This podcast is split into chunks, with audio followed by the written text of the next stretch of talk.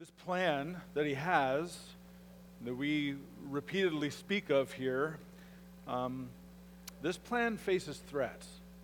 Seems all the time, numerous threats that challenge its existence and success. From the beginning of this book that we started to read just a while back in the first part of Genesis, uh, uh, even of time itself, there's been just this, this numerous stories of, of God's plan seemingly being threatened.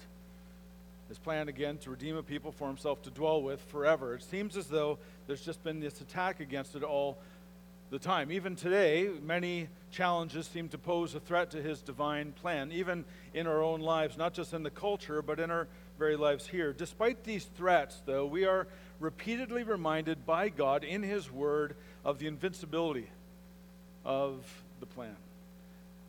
Not because of it's because of the one who made the plan, because he is the one who is invincible. And so his plan remains unscathed, unthreatened, really, by any obstacle or force. And the chapter we come to this morning is, is, uh, is another story in that vein. What we come to this morning is almost like a, like a parenthetical story to the story. That last verse, uh, verse 34 goes with the, it's going to introduce us to the rest of the text. Verses 1 through 33 is this, is this, this parenthetical story speaking uh, of, of, of Isaac and Rebekah. And it, it seems as though the kids, Esau and Jacob, are not around because when you think about the, the, the men of Gerar uh, seeing Rebekah's wife and uh, seeing them talking and stuff. The kids don't seem to be present. If the kids were there, it would have been like pretty clear he was married um, or she was trouble, one of the two. Specifically, um, this passage is written so that the story of Abraham would be connected with the story of Isaac. And there's something more to it that I want to get to this morning. If we were to set the first scene of Abraham's story alongside the first scene of Isaac's story, you would notice that they mirror one another um, thematically. In both, in both the introductory passages, promises are made concerning the offspring of Abraham and, and the offering, offspring of Isaac. And if you were to set uh, the second stage, the second story alongside together uh, of Abraham's story and Isaac's story, we'd see that they both speak of a famine and uh, they behave in the same way. Uh, interestingly, almost to the letter, they behave in the same way. And so the, the point is the story of Abraham and the story of Isaac are meant to be set side by side for us to consider, that, the, that we might consider them, we might contrast them, that we might, we might compare them. And in our doing so, we will see what the Lord means to call us to this morning. Namely, this it's a, it's a, it's a call from the Lord. Live with assurance that there will be nothing that stands in the way of God fulfilling his plan in you and for you. Live, friends, with the assurance that there will be nothing that stands in the way of God fulfilling his plan in you and for you. Isn't it good news that, that despite the struggles of the people of God and even their enemies, the Lord measures, or Lord reassures us that He is faithful and His plans are certain and they are trustworthy. That is, that is good news. We can't wreck God's plan. This world cannot wreck God's plan. All the negative things that happen, seemingly negative things in our life, all the sufferings, all the wrestlings can't, can't wreck God's plan. He is faithful. His plans are not like the earthly kings. Rather, his plans are backed by his omnipotence, by his character, his holy character, and a plethora of divine attributes. Our God is, is powerful, and above all, He will finish the work that He began in us. He will keep us until the final day. He will cause us to persevere. Do you feel like you're having a hard time persevering? He will cause you to persevere. He will keep you until that final day. He'll present us blameless before His glory with great joy, and He will prepare a place before Him and, and, with, with great joy, and we may be with Him forever. In a world where promises are often broken, it's reassuring to know that God's promises will certainly, 100% of the time, guaranteed be accomplished. This was important for Israel to understand as they were sitting on the edge of the promised land ready to go in. and it's important for us today. Do, do you need reassurance this morning that your sin will not win the day? Do you need reassurance that your difficulties will come to an end? That your pain will cease? That your salvation is secure? That the smile of God on your life is unquestioned? Do you need, do you need reassurance today that your doubts in God's promises do not define you? And that what others think of you or say about you or your thoughts, to, about, your thoughts about how they think about you don't threaten God's love for you in the way that He looks at the weak, looks at you, cares for you. If you need reassurance in any of those things or some other thing, then, then listen on. I want to consider three unchanging realities that we see in this chapter. It's first, God's promises remain unchanged. Uh, thank God for that. Second, mankind's proclivity remains unchanged. And then thirdly, God's mercy remains unchanged. First point, God God's promises remain unchanged. In the first verse, we read that there was a famine in the land, and it was made clear that there was also a famine in the days of Abraham. Same, same kind of thing going on. Both Abraham and Isaac, and Sarah and Rebekah, of course, uh, endured a famine, a very real famine. I, I would venture to say that most everybody in this room, maybe save a couple, have, have not endured a famine, per se. The, these ones endured a famine. There was no food, there was no water, or at least it was scarce, so scarce. More than just happenstance, there was a purpose in the events of Abraham's life and in Isaac's life, and we are meant in the comparison to understand a few things. And one of those things is that being chosen by God does not eliminate the possibility and the potentiality of famine. Famines that come in different manners in the lives of God's people.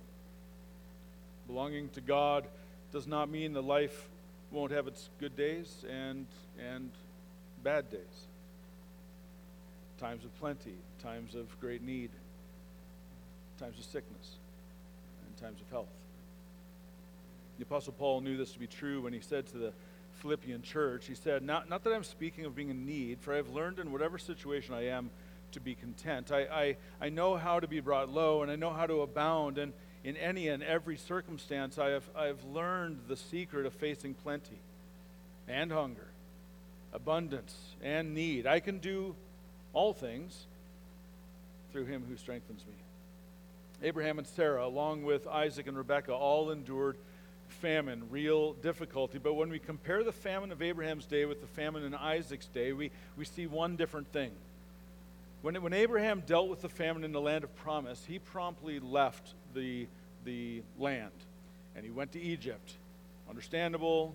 You might remember that, that that represented a departure from the plan and the promises of God regarding the call of God in his life to dwell in the land of Canaan. And what we see, though, in, in, in our text this morning is that during this famine, Isaac was specifically told by God to stay put, stay in the land of promise no matter the famine. This is what he says in verse 2 and 3. The Lord appeared to him and said, Don't go down to Egypt. Dwell in the land of which I should tell you. Sojourn in this land, and I will be with you and will bless you. For to you and to your offspring I will give all these lands, and I will establish the oath that I swore to Abraham your father. Staying in the land of promise during a famine would have required, as you might imagine, think about your own famine experience, would have required a lot of faith. There's no food. Water is absolutely scarce. I don't know if I'm going to live through the day. Stay where you are. I'm not talking to you, Elena. Sorry. um, stay. Rest. Trust.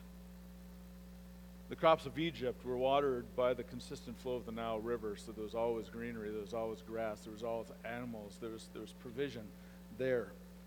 Um, droughts in that area of, of, of the Middle East, of Israel in particular, were, were not uncommon. Israel, in particular, during that, they were absolutely dependent on God to provide rain. There was no, there was no Nile River going through Israel.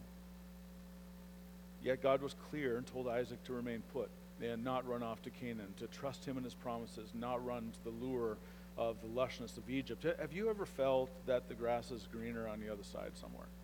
Somehow. You wish you were this, you wish you were that, you wish you weren't yourself. Sometimes long for a different experience than what God has planned for you. Somehow God's not in control of what's going on in your life right now and you're looking for something else. For more than 25 years as a pastor, I'd been fairly unhappy about not being able to be near my family up in Canada. So we were about 20 hours away in Minneapolis or in Iowa. At any given time, we were about 18, 18 to 20 hours away, and so just we weren't able to get there. We didn't make enough money to really take, take our family on flights. So we only got to see mom and dad or grandparents or cousins um, maybe once a year, uh, maybe once every two years. And it was, it was a sadness for me. I wished, I wished, I, I, I prayed over and over and over again God, would you help me be a pastor in Canada? I was committed to some other things that I, that, um, of course, I could have just got a job in Canada, but I never felt compelled to go. I never felt called by God to, to go. And uh, we, that's the way we've kind of lived our life is just when God calls, we, we're willing to, to go somewhere. But I fussed about it. I had clarity about the understanding of God's call in our life as a family. And I was tempted so many times to just uh, quit being a pastor and, and move to Canada, just get a job somewhere and just live a normal life. That's, that's a simple, simple example among so many more difficult examples that are in this room that you're dealing with. But what about you? Uh, what is the thing that tempts you to seek greener pastures? What is that? Following Christ in this world is, is challenging at times, and it's natural to feel like other places may offer better opportunities. But what does our King command us to do? He, he often instructs us to stay in our current location and trust Him.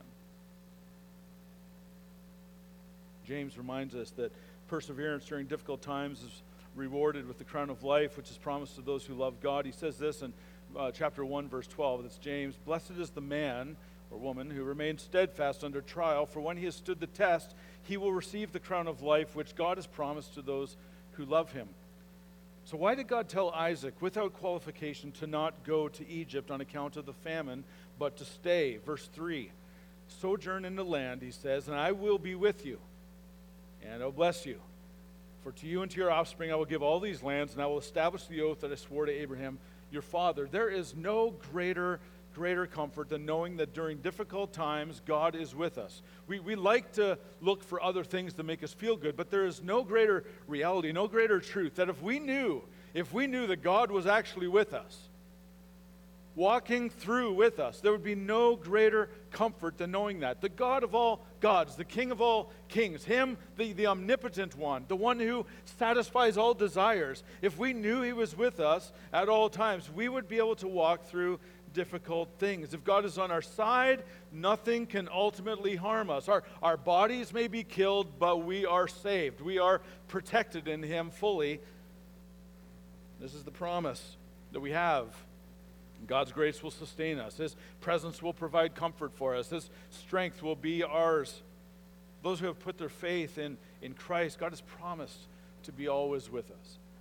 You can find comfort in His love and reassurance in His promises. Promises like this Keep your life free from love of money. Be content with what you have. For, not because you don't need money,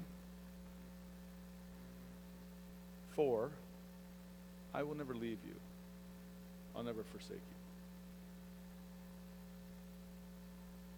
Or Isaiah 41:10, Sassy's favorite verse. Fear not, for I'm with you. It's a promise. I'm with you. I am with you. I'm with you. Be not dismayed, for I am your God. I will strengthen you. I will, I will uphold you. I will help you. I will uphold you with my righteous right hand. He will, He is with us. He will strengthen us. He will help us. He will uphold us. These are promises of, of not, a, not a worldly king. This is the promise of the omnipotent one. Or consider the Great Commission. Go therefore and make disciples of all nations, baptizing them in the name of the Father, Son, and the Holy Spirit, teaching them to observe all that I have commanded you. And behold, I am with you always, even to the end of the age.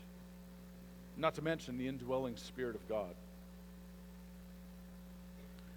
Dear brothers and sisters, if you, if you find it challenging, which, which if you're like me, you do, to trust God with your current situation, or if you're struggling to provide for yourself in difficult circumstances, or if you're afraid to share your faith with non believers in your life, or continue enduring the various temptations that hound you, it's essential to remember that the Lord is always with you to help you, to hold you, to strengthen you, to, to, to love you, to show his love to you, to promise a future and a hope, and to never, ever, ever abandon you, no matter how you feel. Is this something you believe today? I mean, I know on one hand we believe it. How much have you really sat in the joy of that this week? This morning, once again, the Lord is calling you to come to Him and rest in Him and His promises, even though you may be experiencing a famine of sorts in the kingdom of God that you've been brought into. God promised Isaac that he would bless him. He says this in verse 3 and 4 Sojourn in this land, and I will be with you, and I'll bless you. For to you and to your offspring I'll give all these lands. I'll establish the oath I swore to Abraham your father. I will multiply your offspring as the stars of heaven. I'll give to your offspring all these lands, and in your offspring all the nations of the earth shall be blessed. Isaac was instructed by God to remain in the land with the assurance that God would not only be with him, but that God would bless him of course, there's blessing in his presence, blessing in him being with him. But, but there's, a, there's other blessing as well. He, he reminded, he, reminded uh, he, was, he was also reminded to keep in mind the promises that were made to his father and himself. This, this land, Canaan, where he was currently experiencing famine, would eventually belong to his descendants. The famine would not destroy the land. He would be he would remain existing. He, his, his kids would remain existing. The famine's not going to destroy them. The famine's bothersome, for sure, and difficult and tempting, but there's a promise of future hope. Stars in the sky, as many offspring as the stars in the sky, even though Rebekah was still barren at the point in our text. Additionally, God promised that though through his descendants all nations of the earth would be blessed, and, and this promise was tied to the obedience of, of Father Abraham. God stated this in verse 5 because Abraham obeyed my voice and kept my charge, my commandments, my statutes, and my laws. God, God called upon Isaac to obey his voice, to keep his charge, to keep his commandments, to keep his statutes and laws as his father Abraham did. Although God would be the one to ultimately fulfill his promises and accomplish his purposes, and he does through even through the faithlessness of his people, which we'll see in the next point, it would come about also tied into through the obedience of Isaac and his descendants. Trust me. Listen to me. Hope in me. Believe in me. Don't look at the famine. Look at me. The story shows that God made promises and would remain faithful to them. It's the advancement of God's plan to redeem a people for himself to dwell with forever for the sake of his glory. He is committed to his plan. God made promises to Abraham regarding land and offspring and their being blessed and, and the blessings of the nations through them. And later in Genesis, we see these promises being inherited by the next generation. Isaac can't see the next generation. We can look back and see all the generations, even up to the point of ourselves today. It was like the formation of Israel was happening, the conquest of Canaan was happening, the hundreds of years later, in the life, death, and resurrection of Jesus, the Son of Abraham, the Son of God. We see his plan continuing, working culminating in some ways. Therefore, we are witnessing that unfolding of God's plan for the salvation of the world, then in the famine, and including today in the famine that you experience.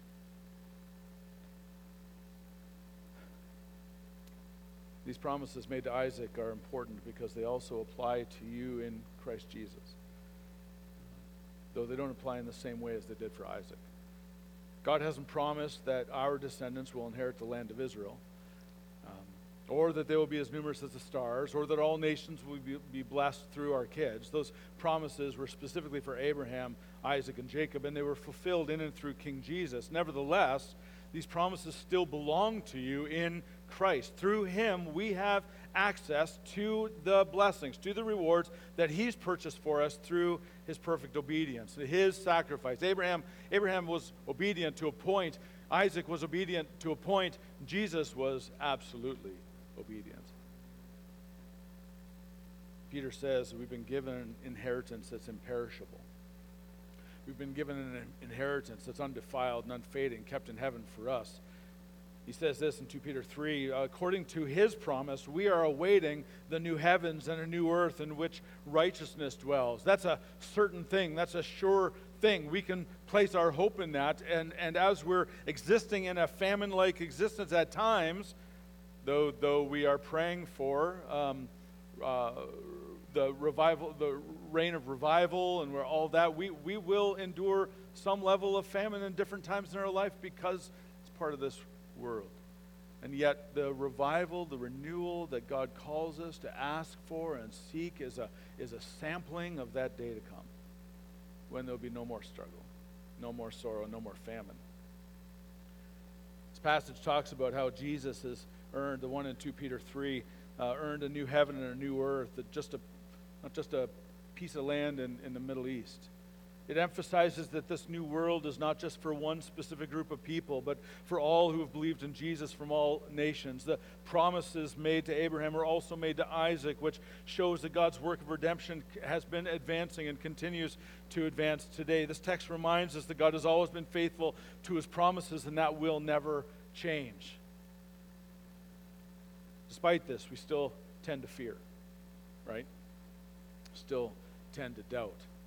Um, we got thousands of years of history of God continuing to be faithful, and yet we still fear and doubt, and causes us to do some unhelpful and sometimes truly unwise things.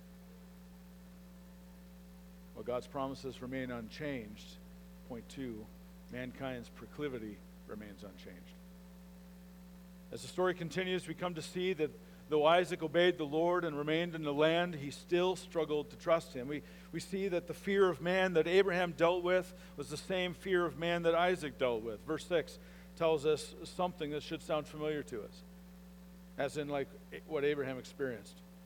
Isaac settled in Gerar. When the men of the place asked him about his wife, he said, She's my sister, for he feared to say my wife, thinking lest the men of the place should kill me because of Rebekah, because she was attractive in appearance. Isaac, like his father Abraham, lied about his wife, Rebekah, putting her in a very difficult situation, a very tenuous situation, and putting the country, or the city of Gerar, in, in, in, a, in a difficult situation as well. And it was because he was afraid.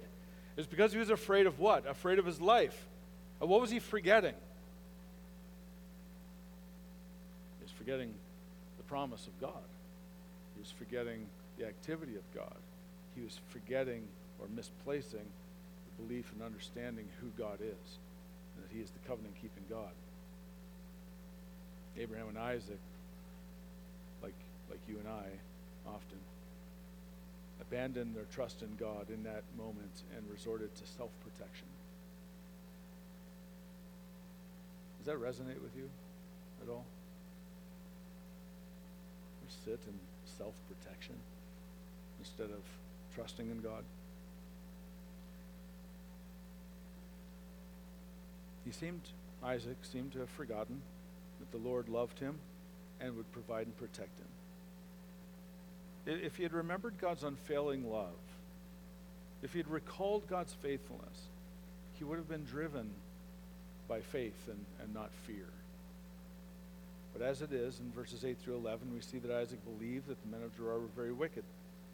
He needed to protect himself from them. He forgot about the promises of God, relied on himself and his own foolishness, ultimately. What he later discovered, and what we can see as witnesses, is that the so called wicked people of that city, as disdained as they were by him, in fact, were more moral than he was. Interesting.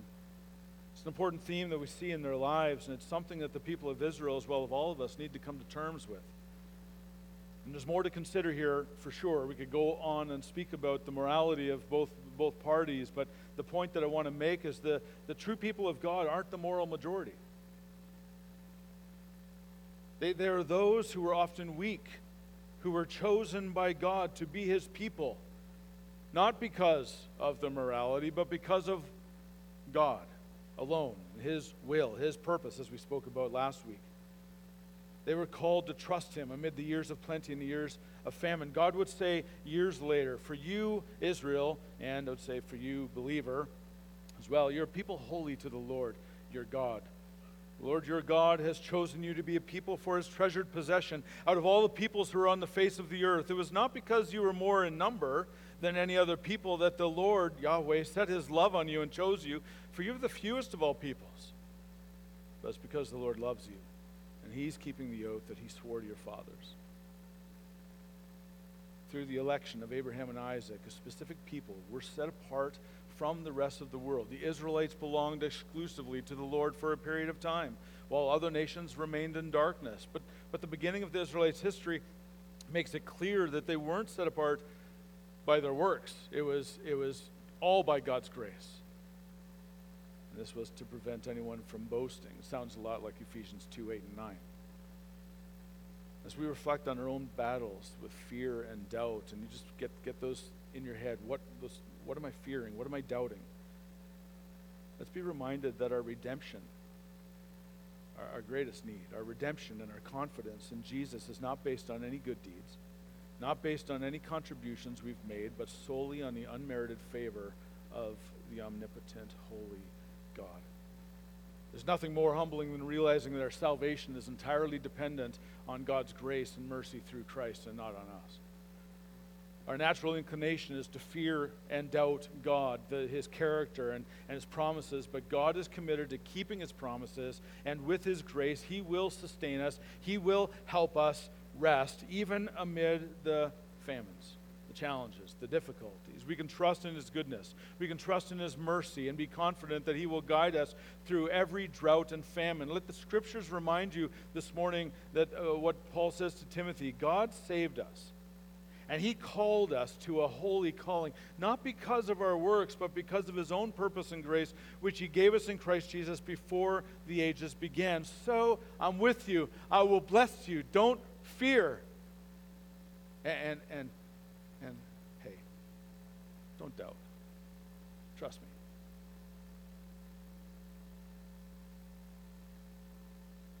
May you and I not fear, truly, but trust and believe.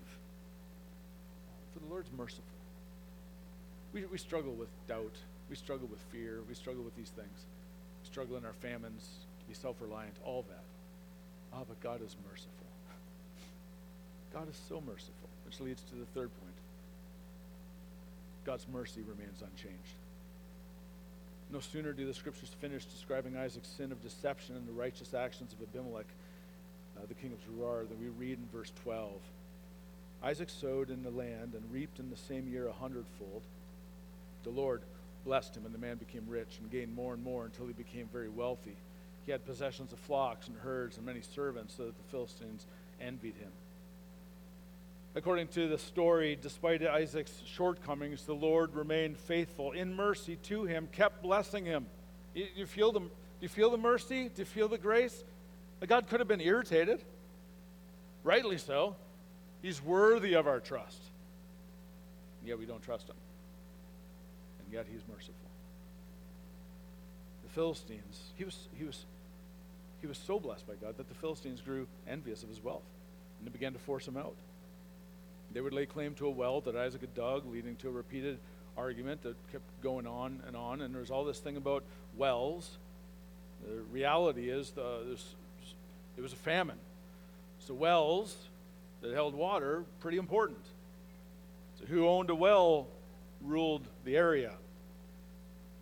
Abraham's prosperity was so great that the land, uh, yeah, a- Abraham's prosperity back in the day is a lot like Isaac here. Abraham's prosperity uh, was so big, so grand that he had to he had to separate from Lot, and he had to he he had to uh, leave a certain area and take over this certain area. He couldn't be in the whole land. Because Isaac, um, Isaac's wealth was so great. God blessed him so much that the Philistines were convinced that he was going to rule them and take over and destroy them. Verses 23 through 25 says, From there he went up to Beersheba, and the Lord appeared to him the same night and said, I am the God of Abraham your father. Fear not, for I'm with you. I will bless you. I will multiply your offspring for my servant Abraham's sake. So he built an altar there and called upon the name of the Lord and pitched his tent there. And there Isaac's servants dug a well. The, the successful wells that Isaac dug pro- provided water in a dry and barren land, which was seen as a clear sign of God's favor and grace. And as you and I wait for the ultimate fulfillment of God's plans, God's promises on that last day, we, we must understand that our greatest struggles, much as they might feel physical, are, are, are very spiritual. There's a physical element to them for sure, but, but underneath it all is a spiritual reality. Our thirst that we are crying out to God for to, to refresh us in. Our thirst is, is spiritual. During our prayer sessions this past weekend, we prayed for renewal, and we prayed for it again this morning. A love for the Word of God, a desire for Jesus, the empowerment of the Holy Spirit in the lives of one another. We are thirsty, we are hungry for more of Him. And what does our King promise us? This is what He promises us. John 6, verse 35. I am the bread of life. Whoever comes to me shall not hunger, and whoever believes in me shall never thirst. Or John 7, if anyone thirsts, let him come to me and drink. Whoever believes in me, as the scriptures have said, out of his heart will flow rivers of living water. We don't have to dig wells. We can run to Christ. We look to Christ. We trust entrust ourselves to Christ. What, what mercy is that? So clear was the mercy and blessing of God on Isaac, again, that the Philistines could see it plainly. In verse 28, it, it, it, was, it, was so, it was so certain that God blessed them that the Philistines couldn't address it, couldn't, couldn't say, well, it's just Isaac's really smart at stuff. God, his God blesses him. And not to become overly introspective here this morning, but, but have you ever thought about how others perceive you and your faith? Don't take that too far and just kind of sit in that and just somehow feel guilty. It's just more just, just a question. Can they tell that you're happy and blessed in Jesus? Is there something that distinguishes you from the world in this way? Can they see the love and the joy and the peace that comes from being recipients of God's mercy? It doesn't mean you have a smile on your face all the time, but there is a contented reality that you experience because you know God is over it all and you trust Him. So fear does not define you, doubt does not define you. Rest in Him defines you. That's not to say that there's not times where, where you know, hormones are kicking in and, and we're dealing with mental illness or there's, there's such a heavy uh, burden that's laid on us. I'm, I'm talking about the, gen, the normal, even during those times, those times of that kind of famine, there is a, a rest in God's provision to trust Him. Do they see you as a person whose spiritual thirst has been quenched or is being quenched? Can they see that you are truly grateful and content with the mercy that you've received in the middle of your famine? Imagine if, by the mercies of God and the power of the Spirit, we lived in a way that others would notice and ask about the hope we have. Instead of just kind of mixing in with the crowd. 1 Peter 3:15 writes that we should always be prepared to answer those who ask us about the reason for our hope. And it's interesting, we, we, we are willing to talk sometimes. Sometimes we're not, but sometimes we're willing to talk. But the question, the question is somehow they've seen something in us. There's a hope that they see at work in us, and it causes them to say, What? What? Why? And you can share what it is. When people observe our lives, they're meant to see individuals who have been shaped and blessed by the Lord. We're not talking about blessings in terms of physical health or wealth or freedom from uh, the struggles. Rather, the blessings from the merciful love of God that instills faith and hope and contentment and peace, even amid difficult situations. This is something that, that the world cannot comprehend. There's, there's no way. It's just not even a, I mean, it's not just positive thinking. This is, this is, this is, a, this is absolute heart regeneration, something entirely different, something other. If the people around us don't see it, then maybe it's time to consider um, not beating ourselves up, but just to consider how much do you sit, rest, and glory in the wonders of all the blessings of God on your life?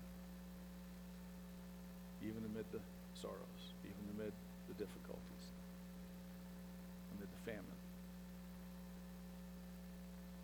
If you're in Christ, you are the most blessed recipients of the continuing mercy of God. Isaac was blessed with earthly things, but if you're in Christ, you're blessed infinitely as a citizen of the kingdom of God. And not just a citizen, but heirs of the kingdom as sons and daughters of the king. Um, ridiculous, amazing. How glorious, how merciful is that? So, throughout this week, no matter the difficulties you and I face, let's be sure to take the time to breathe. Be purposeful in the moment, give ourselves grace to recognize and give thanks to God for the countless blessings that we have received through our relationship in Christ Jesus. He will continue on with us. He will not let us go. He will always be with us. He will never forsake us. He will never leave us. He will always give us hope. He will always give us help. He will always uphold us. Even when we don't feel it, He is upholding us. If, if He weren't upholding us, if He weren't holding us, we would fall apart. A passage I've mentioned numerous times over the last number of weeks that, uh, and, and I think Chris read it last night in our time of contemplative worship, uh, that I just want to encourage you to slowly read and meditate on this week. It's Ephesians chapter 1, verses 3 through 12. I mean, sit in it all week. Even if you, I mean, you know, if you're in the middle of Bible reading plan, then, then I guess continue on with that. But, but like, it's worth throwing the Bible plan out for a moment and just spending time fixating on this, meditating on this passage. Listen to it. God has blessed us in Christ with every spiritual blessing in the heavenly places, even as He chose us in Him before the foundation of the world, that we should be holy. What? And blameless before Him. In love, He predestined us for adoption to Himself as sons through Jesus Christ, according to the purpose of His will, to the praise of His glorious grace, with which He has blessed us in the Beloved.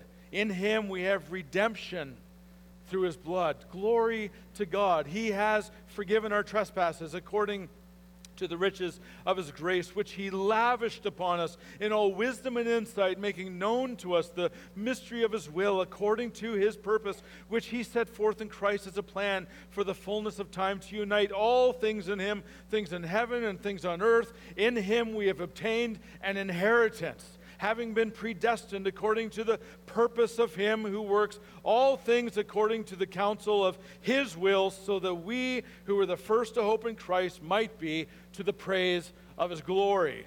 What mercy is that? The Lord is faithful to keep His promises. He was faithful to Abraham and Isaac, and He will be faithful to you and I as well. Sometimes things may seem to threaten God's plan feel the threat in our own hearts. But, but the, in reality, nothing can hinder it. Nothing touches the plan of God. People think it does. We doubt sometimes, but it does not. God will redeem a people for himself to dwell with. God will uphold you. God will be with you. God will keep you until that final day. God will present you blameless with great joy on that final day before His glory. He will do that in Christ. Your sins have been banished. Your sins are as far as the east is from the west. You are a child of God. You are welcome. You are invited, not just invited, you are welcome in the beloved. You are accepted in the beloved. You are loved infinitely and eternally. We can trust Him completely and be assured fully that his plan and purposes will not fail, no matter the cultural temp- temperature or the struggle you face. Therefore, we can run to him and find him to be a real refuge. a real safety.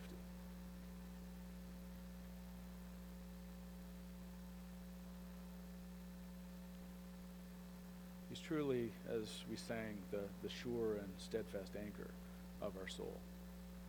The waves are plenty, the ship is tossed, but the anchor is secure. May we not allow fear to control us. Instead, may we embrace the perfect love that comes from God, which has the power to drive out fear completely. This is a love that is demonstrated through Christ Jesus and is available to you and me this morning. It's, if we walk assured that God is always faithful, He always will be faithful, even when there are difficult temptations that tempt us to fear, we will find the peace and rest that we hunger for and long for. So may we walk by faith trusting in the God of the promises rather than succumbing to self sufficient fear. Uh, like Isaac did, like Abraham did, like pretty much all the men of faith did, and like you and I do. May it not be said of us that we're marked by something like that. But, dear friends, if you have faith in Christ, you are blessed in both this life and the next. The, the Lord promises to be with you always, to keep you safe until the day He welcomes you into His presence with great joy. No matter what obstacles may come in your way today or tomorrow or the weeks to come or the months or years to come, God will remain true to His word. He will remain true to His promises. It may take time. Often it takes time. You think about think about things in the Bible, sometimes we think they're very fast. And God's, God provides in the next verse. But what we see is that 20 years has gone by, or 80 years, or, or, or, or never, but it's, it's on the other side. God has shown that He is more committed to His plan to save His people than any plan of the enemy. So trust in him at all times, for you are among the most blessed people in history, and there's nothing that can ultimately harm you if you're in Christ. The world, the flesh, and the devil all threaten. They may be your enemies, absolutely. But if you're in Christ, there is only the promise of salvation and his constant presence, whether you feel it or not. Whether uh, when you pass away, you will enter into eternal joy with the Lord. Like I mentioned last week, that picture of my dad and my sister and my mom and I all walking towards this, this door where, where, where eternity was on the other side. The reality is, that's, if you're in Christ, that's our destiny that's protected absolutely. Nothing can touch you. Your body might be touched, but you'll get a resurrected body on the other side. Mercy. So wait in peace, for your hope is immovable in Him. He alone is your rock. He alone is your salvation. He alone is your fortress, and you will not be shaken. Psalm 62. On account of these things, no matter the famine you find yourself in, live with the assurance that there will be nothing that stands in the way of God fulfilling his plan in you and for you. Live that way this week. Let's do it. By God's grace. Let's live like that. We're not alone. We're in this together. Remember the email I sent out at the beginning of the year? It's just like we are together as a church family, walking to eternity together. You have your brothers and sisters, you have, you have the Lord being with you, all of that, all the blessings in Christ, and we get to walk together and remind each other of it. So let's do it.